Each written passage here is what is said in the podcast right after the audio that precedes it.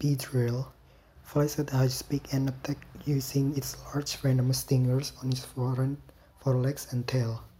It has three poisonous, poisonous stingers on its forelegs and its tail. They are used to chop its enemy repeatedly. Flies at high speed and attacks with three stingers, one on its rear and one on each of two forelegs, may appear in swarms. It can take down any opponent with its powerful poison stingers. It sometimes attacks in swarms.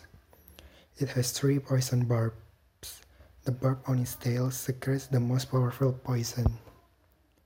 It uses sharp poisonous stings to defeat prey, then takes the victim back to its nest for food.